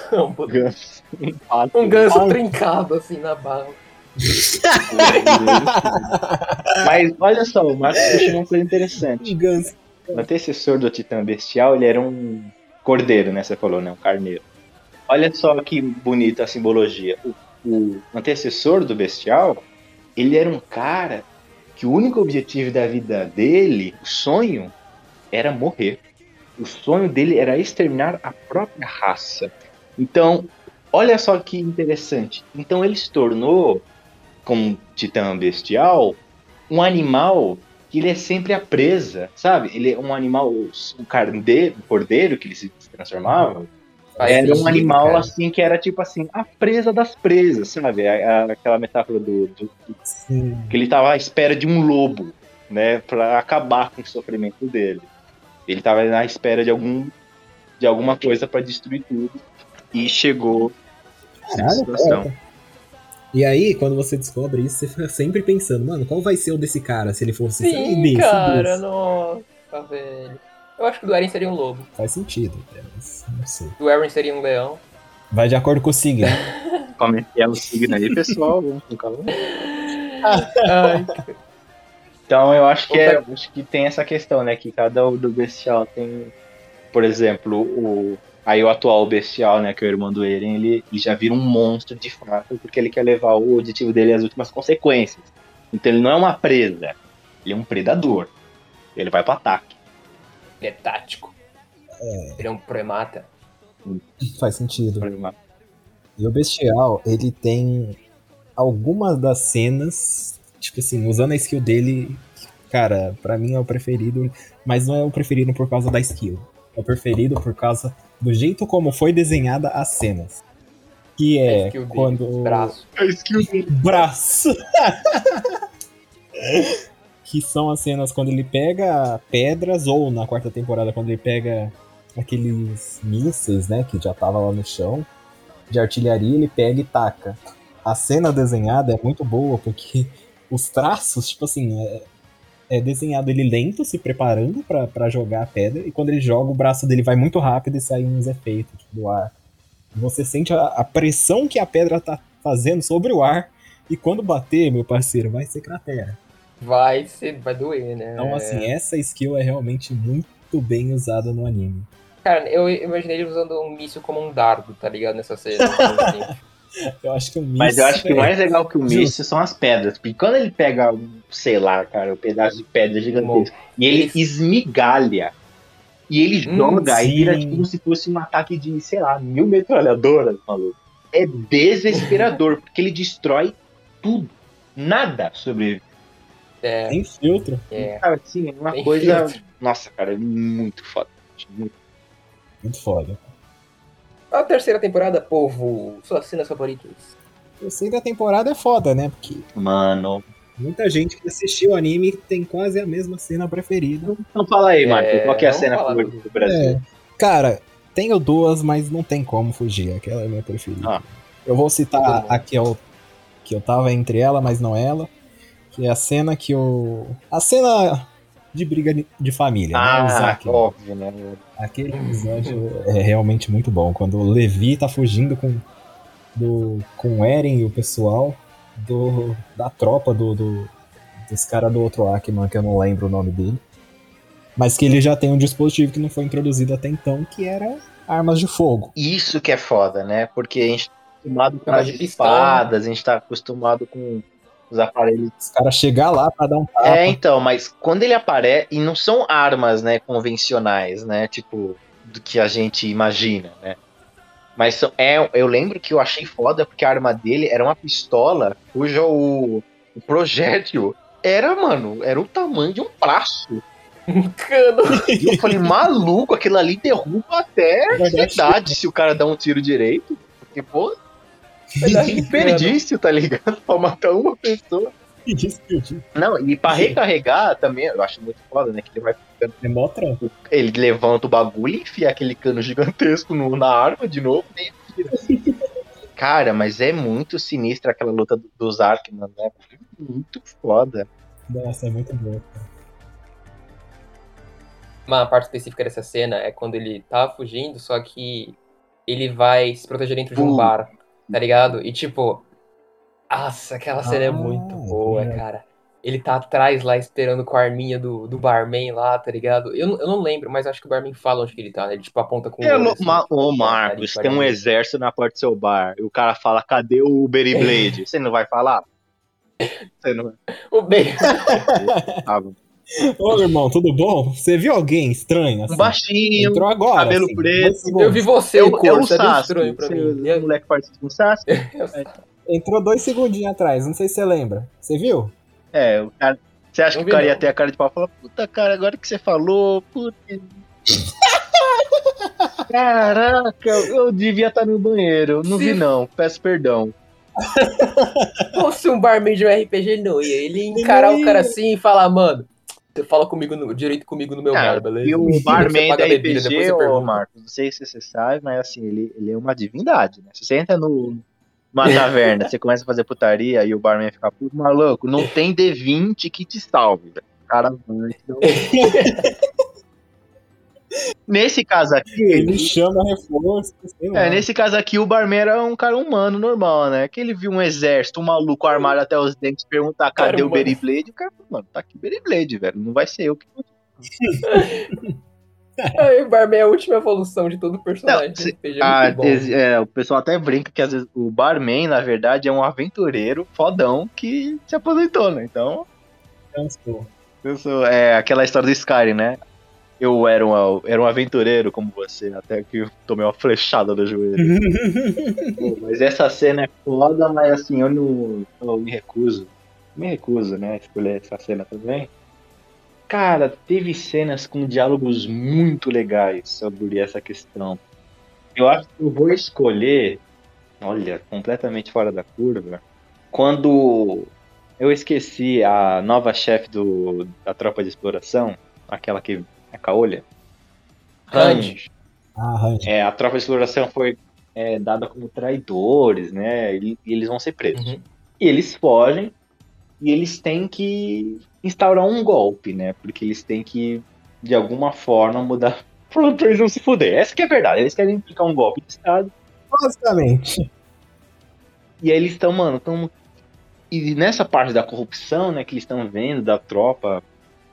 ali de dentro das muralhas e tal, e eles prendem um maluco, que é um corrupto, era um da tropa lá interna, e ela vai lá na cela dele, exige informações, e ele fala, tá, beleza, você vai me matar, e daí? Vão ter outros no meu lugar. Sabe assim, e ele começa a falar, tá, você vai vir aqui e vai me torturar, é isso que você acredita? E ela fica aí, caralho. Porque seu colega veio aqui, ele me espancou, arrancou meus dentes, e aí? Lembrei, caraca, lembrei. Nossa, foda. E foda. Vale dizer, né? E aí? Não sei se teria censura nisso também, mas já falamos aqui, já tocamos nesse assunto. Que existia nazistas, né? Que estavam a favor do sistema e quando foram pegos, né, pra depor, tipo, ser torturado, enfim, eles deram a mesma posicionação, o mesmo posicionamento. Teve um caso... Cara, você me pegou aqui, mas se eu não tivesse fazendo o que eu tava fazendo, ia ter um outro fazendo meu trabalho. Olha, o Michael puxou agora, olha, o Michael da minha cultura. Teve um livro que eu acho que é a Relatividade do Mal, alguma coisa do tipo, escrito por uma jornalista judia, e ela... Que foi um cara que ele era um general das forças nazistas, só que ele era um general de logística. Então o bagulho dele não era batalha, o bagulho dele não era guerra. Ele só trabalhava logística. Só. Claro que não é um só, né, cacete. Só. Não era isso. Mas assim, e ele foi preso na Argentina. Olha que história maluca. As agentes secretas prenderam ele na Argentina. E ele falou assim, ó, eu só vou com vocês se eu for julgado na Alemanha. Aí os caras, por quê? Porque eu cometi meus crimes na Alemanha.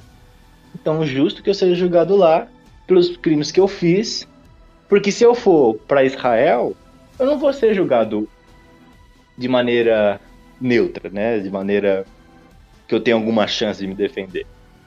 E os caras ficou tipo, não, mas como assim?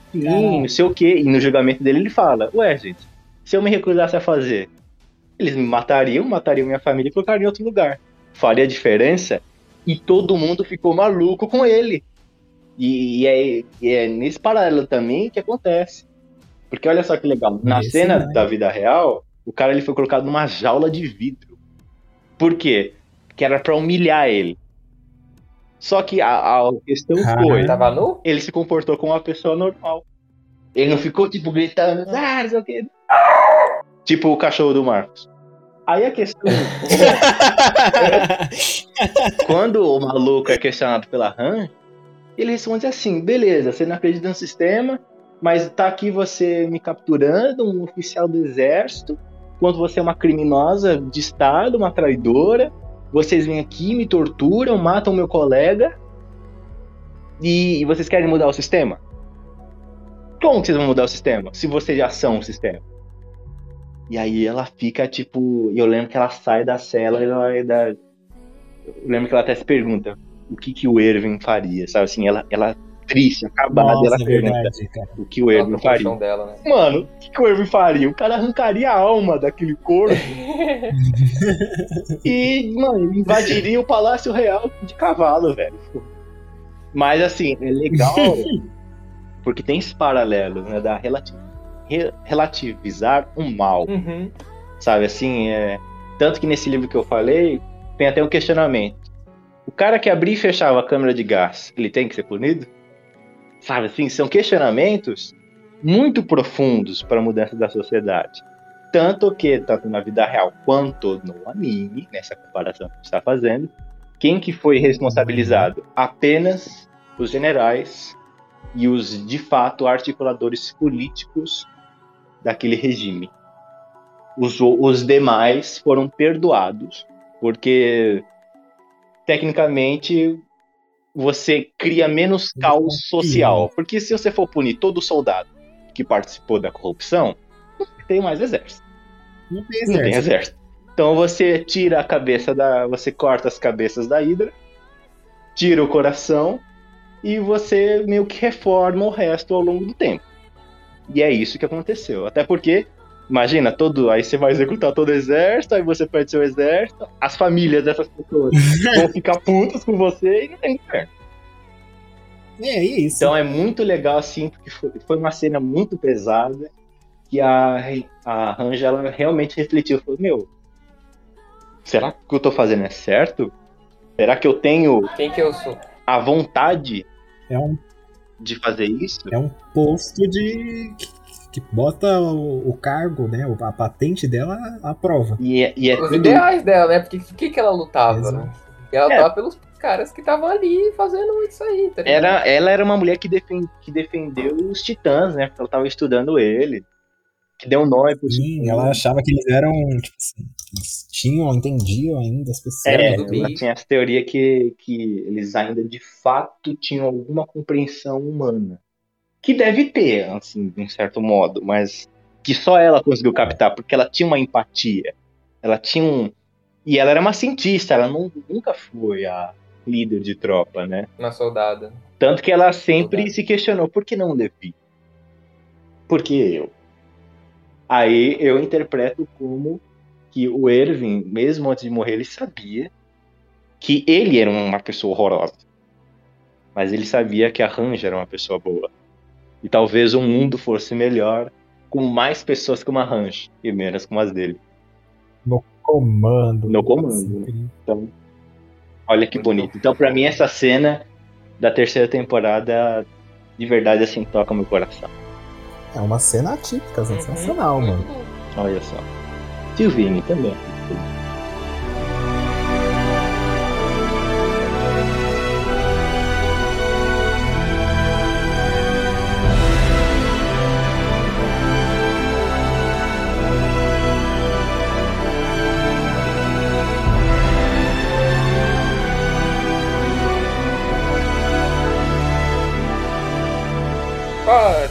Temporada? Cara, quando acaba eu gostei. Agora eu não sei se é mentira ou se é brincadeira ou não. Sacanagem. Puta, cara, tem muitos momentos foda. Tem muitos. Cara, aquela temporada inteira foi disso, basicamente. Tem muitos momentos assim.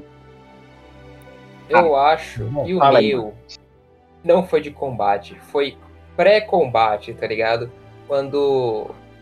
O Eren, ele se mostra, ele tava lá manipulando o menino, né? Tipo, me traz uma parada ali, mano.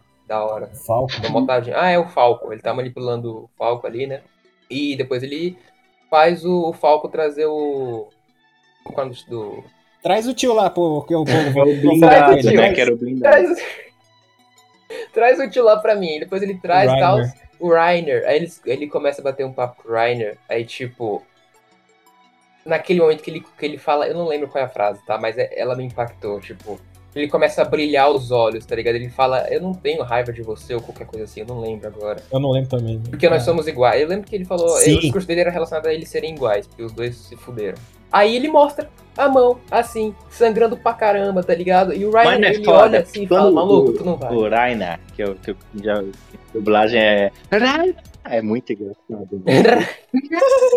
Então quando o Reiner, ele entra na sala e ele olha pro malucão lá e ele... Mano, não é possível. E na hora que ele... Que tem um momento que ele se prepara pro combate.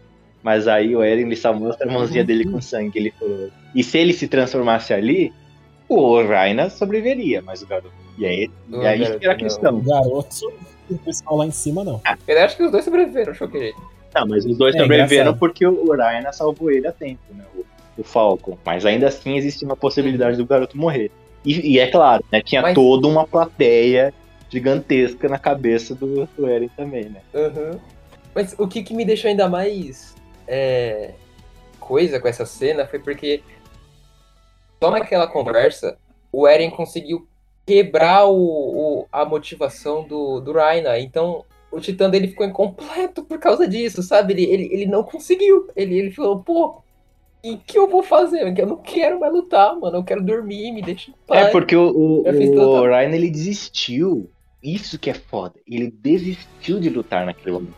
Porque ele já não aguentava mais morte. Ele já não aguentava mais... Ele considerava o errado agora. Ele já não aguentava... Ele falava, eu vou lutar por quê? Eu só mato pessoas. Eu só causo desgraça. Eu perdi todos os meus amigos em Paradis.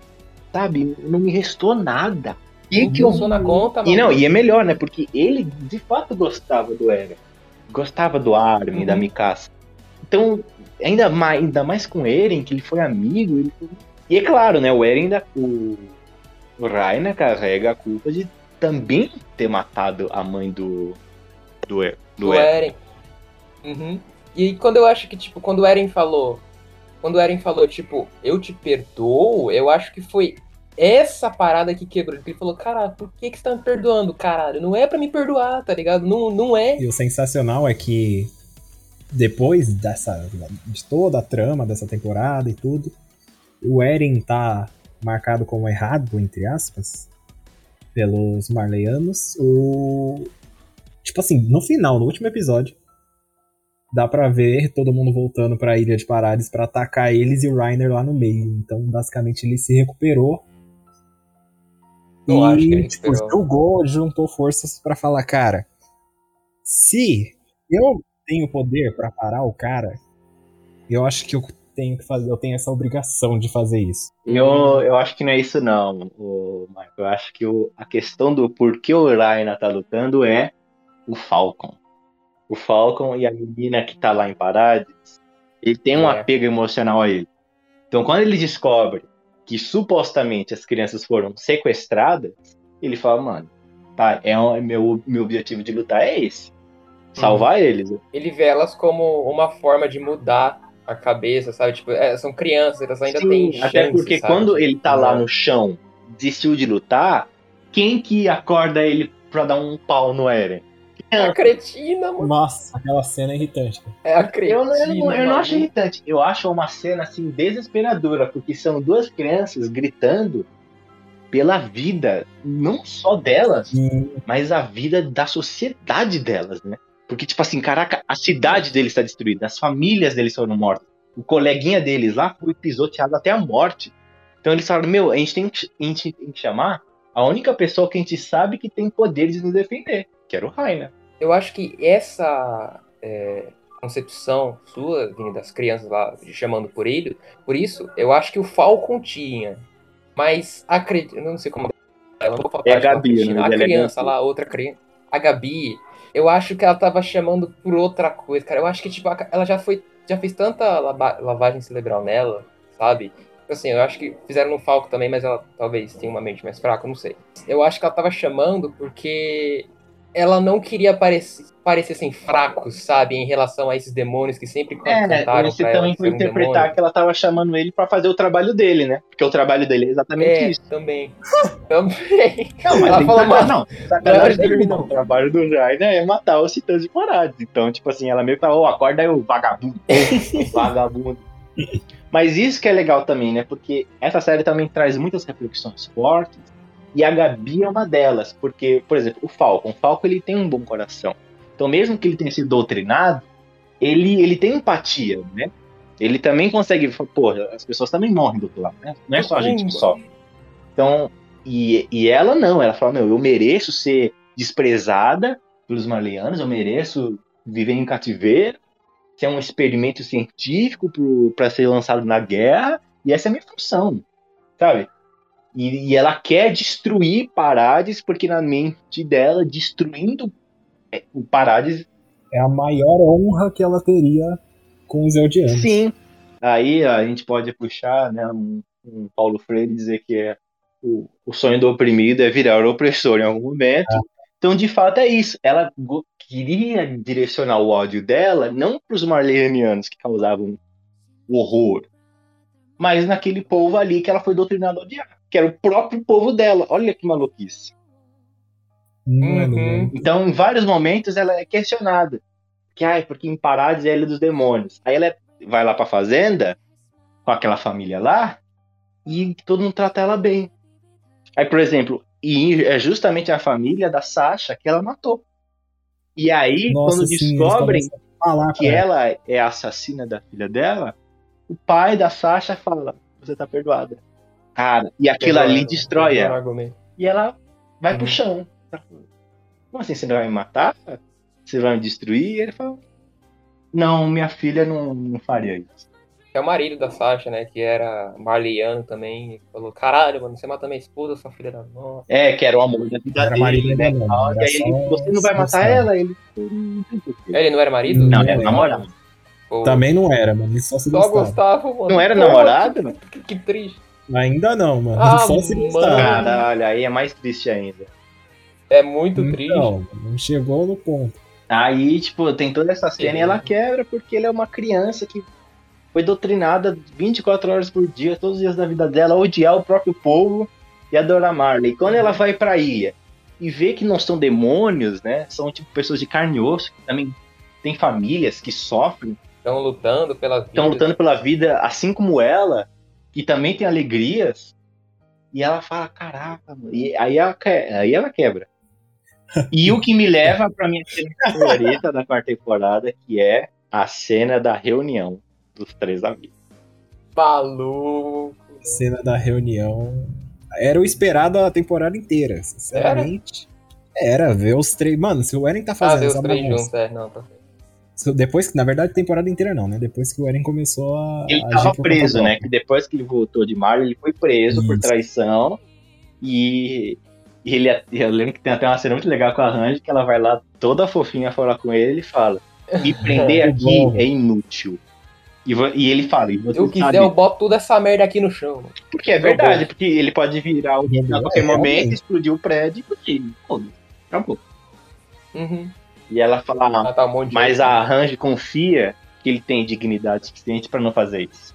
E de fato, ele não fez, né? Cara, ele fugiu de outras maneiras. Cara, eu não confiava, eu acho que ele ia mesmo, se ele tivesse afim, se ele, sei lá, acordasse, pô, mó dor aqui. Ele acordasse e falou, mano, não trouxeram meu biscoito, velho, agora... E é muito foda, porque a cena da reunião deles, porque... É muito sensacional. Tá o Armin, tá a Mikasa e tá a Gabi no meio da, assim, avulsa na conversa. E ela é treinada pra odiar principalmente o Eren Yeager, porque ele é o grande traidor, o grande monstro, o titã de Paradis e tal. E quando ele entra na sala, puta, agora eu vou ter que elogiar. Ela tranca. Agora eu vou ter que elogiar o pessoal que desenhou. Porque, novamente, é aquela cena de Tampenha. E naquele momento, você vê no olho dela, fudeu. Você vê assim,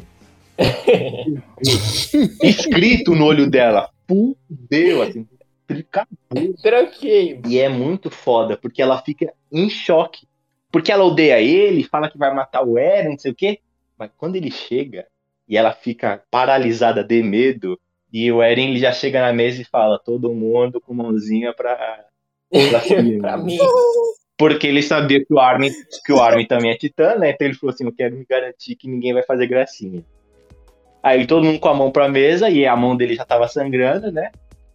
Ele falou assim: eu me transformo primeiro. E a conversa deles é muito impactante, né? Que ele fala que ele nunca amou a Mikasa, que a Mikasa não passa de uma escrava, e ele não tolerava escravos, né? Puta que pariu. E sabe qual foda? Quando ele vai falando que ela é uma escrava, que ela não tem vontade própria, e o que ela sente por Eren não é amor, e sim servidão, e vai mostrando a cena que ela sacrifica tudo e todos pra salvar o Eren. Vocês lembram? Uhum. Mostrando as cenas e tal, porque aí depois ele vai explicando, né? Porque a família dela, os Ackerman, eles serviam a família real, e na ausência da família real, no momento que ele salva ela quando ela era criança, meio que ela cria uma conexão de servidão com ele. Uhum. E aí ela tá conectada com ele pra sempre, como serva, né, pra proteger ele a qualquer custo. E isso é muito triste, porque aí você vai desenvolvendo toda a história que você fala: ah, ela é apaixonadinha pelo Eren. Não, ela é obcecada. Não é. Ela é obcecada pela proteção dele. Cara, até os mínimos detalhes, né, tipo, quando ele saía, assim, de algum lugar, ela falava: ah, mas tá frio, sabe, assim, como se fosse uma mãe, né, tipo, tá frio, você não devia ser frio, você vai ficar doente. Ah, mas essa missão é muito perigosa, o Eren não pode fazer. Ah, não sei o quê. Sempre controlando ele. Aí você lembra daquela cena mesmo, quando o Erwin morre. Meu, ela mataria o Levi. Era exatamente o que eu ia falar. Porque o Eren ela botou o nome na... Porque o Eren queria salvar o amigo dele. E pra satisfazer a vontade dele, ela iria ao ponto de matar o Levi. Olha só que maravilhoso. Exatamente. Então, cara, e quando isso é jogado na nossa cara, meu, aquilo ali doeu no meu coração. Falei, mano, tudo é uma mentira. E aí, como eu falei, não tem como ficar pior. Aí ele prova pro Armin. O Armin também é um merda. Aí eu falei, não. Porque, não sei se você lembra. Não é você que tá pensando, é esse corno entre vocês. É um corno, é. Isso que é sensacional. Porque ele fala: Armin, você também não é livre. Você é um escravo, como eu. Ele: não sou escravo coisa nenhuma. Ele fala: então por que você visita a Amy todo dia? Aí ele fica quieto. E aí o Eric pergunta: e por que o cristal da Amy tá todo grudento e ninguém entende por que, Armin? Aí ele fala: não, porque... Aí ele vai falando: ah, porque... Aí, só um parênteses aqui. O personagem que era o titã gigante lá, que é colossal, né? Ele... O nome do carinha... Ninguém sabia, né, o nome do cara. Porque o estúdio também não sabia. Que era Leopoldo, Leopaldi, Leopardo. Puta, o cara foi tudo. Né, o cara foi tudo. Mas enfim, eu acho que o nome dele era Leo... Alguma coisa com ele. Era Bertholdt. Era... É, mas todo mundo escrevia errado. Era Bertholdt.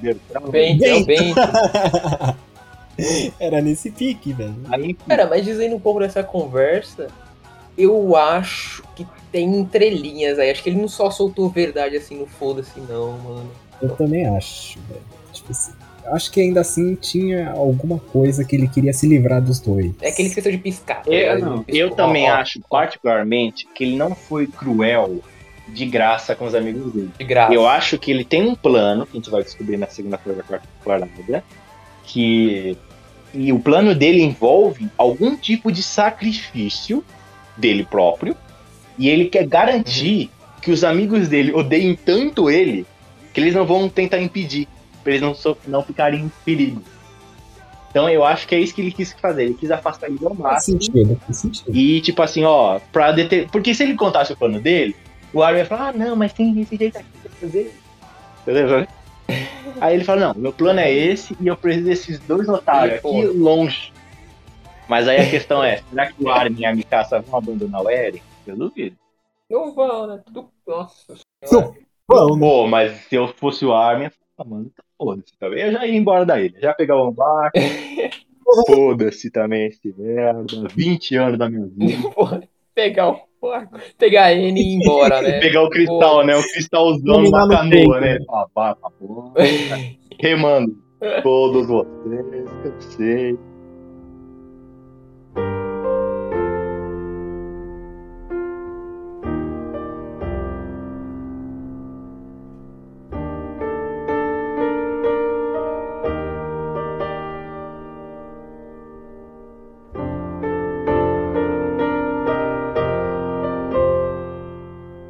Aí, então, a minha cena preferida, ela é quando começa a acontecer o plano de ataque a Marley.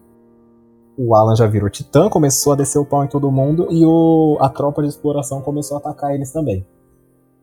Aí eles prenderam, né, o porco, que era o titã mandíbula, e a... Nossa, fugiu. A titã quadrúpede. Esqueci o nome dela. A carroça. Prendeu os dois, só que os dois se soltaram. Quando o porco vira titã... E ele começa a atacar os caras, só que os caras vai pra cima dele de volta. Porco? Tá, o porco! O porco, é o nome do cara, mano. Eu tô tentando imaginar um titã porco, mano. O Mike tá zoando o cara, não sei, mano. É porco o nome dele. Não, velho, é o nome do cara, mano. The Pig, mano. Ah, The Pig. Eu lembro que essa cena que o Mike tá falando é sensacional, porque de fato ele vira o mandíbula, fodão, não sei o quê, e quando ele vê a tropa de exploração vindo. Ele fala, como assim eles não estão correndo? Cara, eu sou o titã mandíbula. É, cara. Tipo, mano, que saco, mano. Eles estão vindo pra cima de mim, e aí ele começa a ficar com medo. Esse? Mano, eu juro pra vocês, naquele momento eu pensei que ia ser uma cena tipo, de comédia, dele virando e indo embora. Eu pensei. Porque ele ficou com um cagaço, tipo, caralho, são os demônios se parando. Ele ficou, cara. Porque eles estavam arregaçando, ele tava cortando as paradas, tudo assim, tipo...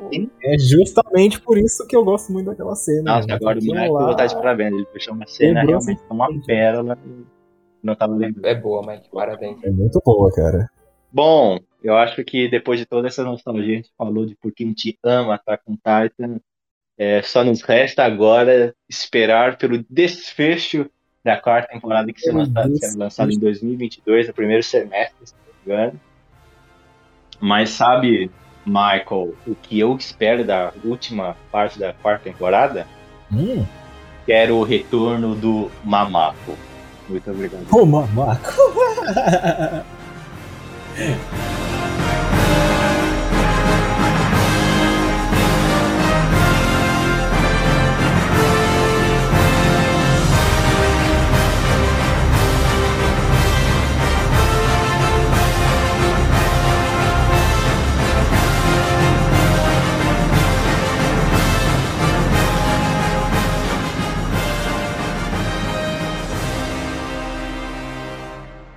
Bom, ouvintes, foi isso. Muito obrigado por ouvirem até aqui, quem que ouviu. E um agradecimento especial ao nosso querido diretor, que cedeu sua belíssima e confortável cadeira para nós dois aqui gravarmos esse podcast. Não tem problema. Por favor, não bata mais na gente. Não tem problema, eu vou jogar fogo nelas depois. Tá? Ah, tá, ok. Obrigado, até mais. Valeu, gente. Transmissão encerrada. Como é que faz? Como é que mexe? Parece um velho, né?